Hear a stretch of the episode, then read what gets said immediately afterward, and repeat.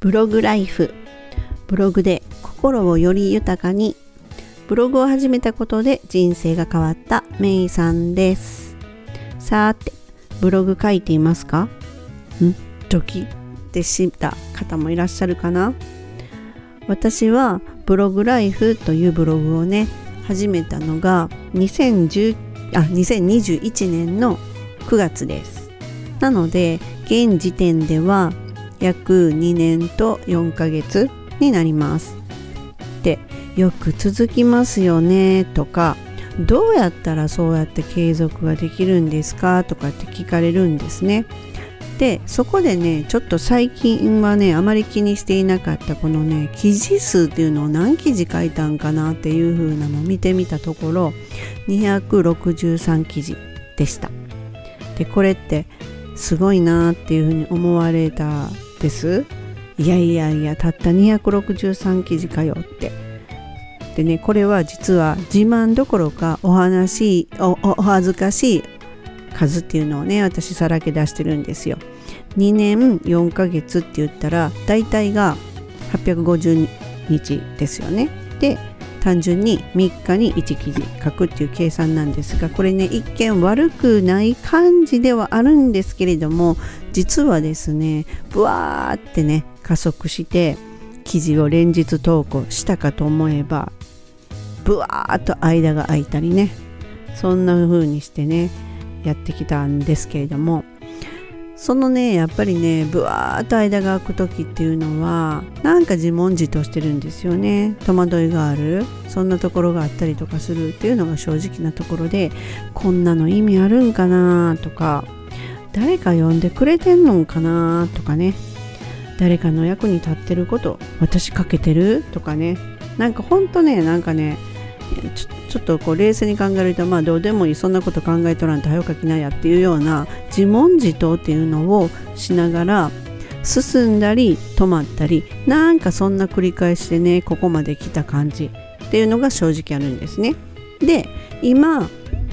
こう後ろはね振り返ってみた時にあのそういったね誰かの役に立ってるんかなとかちゃんと書けてるんかなとかこんなのなんか意味あるんかなっていうことが実はですねあのその都度その都度何かの変化つまりはなんか自分自身の成長っていうものの節目っていうのは何度か訪れてたはずなんですよ。で今更何をそうやってまだ悩んでんのっていう風になったりとかするんですけれどもでもこのね節目っていうのをこう感じ後ろをね振り返って見るとやっぱりあったなとあでもそれなりに自分は成長してきたなっていう風なねそんな瞬間っていうのはありましてでそのそういったものがまた最近ねあの多いなっていう風にね感じてるんですよ。そこでねこう今回のねタイトルの「ブログ開始2年4ヶ月で思う一人のために書く」というね私なりのブログ論っていうのをねお話ししようっていうふうに思ったわけなんです。でブログをね始めたものの壁に一つまあぶつかる。そしたらやめようかなってなりますって。ででもなって思ってちょっと休憩したけどやっぱりと思って進み出す。そしてやっぱりまた次の壁っていうのがぶつかる。そんな感じでですねそういうことを繰り返しながら気づくとね1年が過ぎてしまったっていう人からねメッセージをいただいたんですよ。で本当1年そういうふうに繰り返してでもと言って自分が満足いく多分ブログは書けてないんでしょうね。つまりはまだ土台と言えるものがちゃんとこう構築されてないんだろうなっていうふうにお見受けしたんですけれども。でもですねこの方が言われるにはやめようかなって本当に思ってて私は1年何をしてたんだろうみたいなことだと思うんですよ。でもこのね背中を押してもらったので続けます。っていう風にもう一度やってみようと思いますとかっていうようなことをね書かれてたんですよ。そこでね私ねハッとしたんですよ。あーこういう景色を見たくて私は始めたんだと。こういうふうにですねあの誰かのたった一人のためにでいいんで誰かに役に立つことができて書いてっていうことがそういうことをねやっていきたいでそこの先にねある景色っていうのを見てみたいっていうようなことを思って始めたんですよ。でこれを例えば今からねもっともっとこう進んでいくとまたね違った景色にね出会えるはずなんですよ。おそらくあの1年前ブログを始めてそしてなんだかんだっていうふうに進んだりやめたり進んだりやめたりでも1年っていうのを過ごしたっていうこの方のきっとね1年前の景色とは全く違う景色を見られてるはずなんですよ。でその1年の間での景色の中に私がねこう少しでも役に立つことが言えたり役に立つことがこう届いているならばねそれってねだからこそ私はここまでやってきたんだっていうふうに思えたんですね。本当なんかこうありがとうございますって言われたんですがいやいやいや私の方こそありがとうございますっていうお返事を差し上げたんですね。うん、なのであのやっていると、まあ、出る杭打たれるっていう言葉があるじゃないですか。まあ私なんかそんな大したことねあの杭打たれるほどで出てないんですけれどもあのでもある程度やっぱりなってくるとまあ俗に言うアンチっていうもんですかねアンチっていう人が出てきたりちょっとこうあのそうですね評価なんかを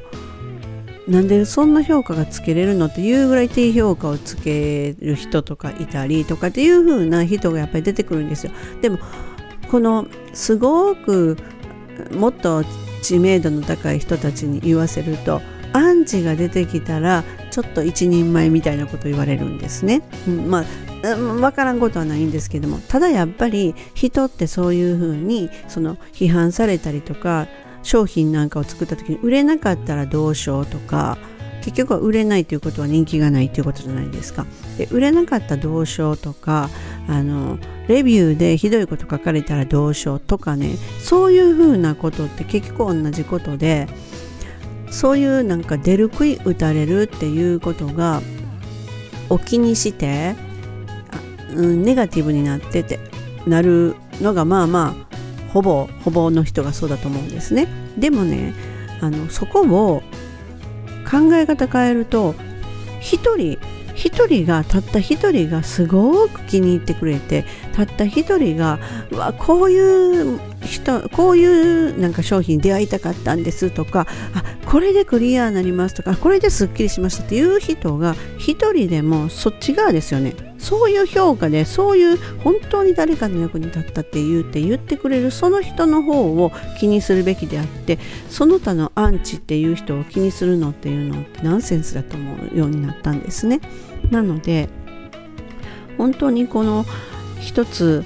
一人たった一人誰か一人のために届けるものにこそ価値があるっていうふうに思うようになりました。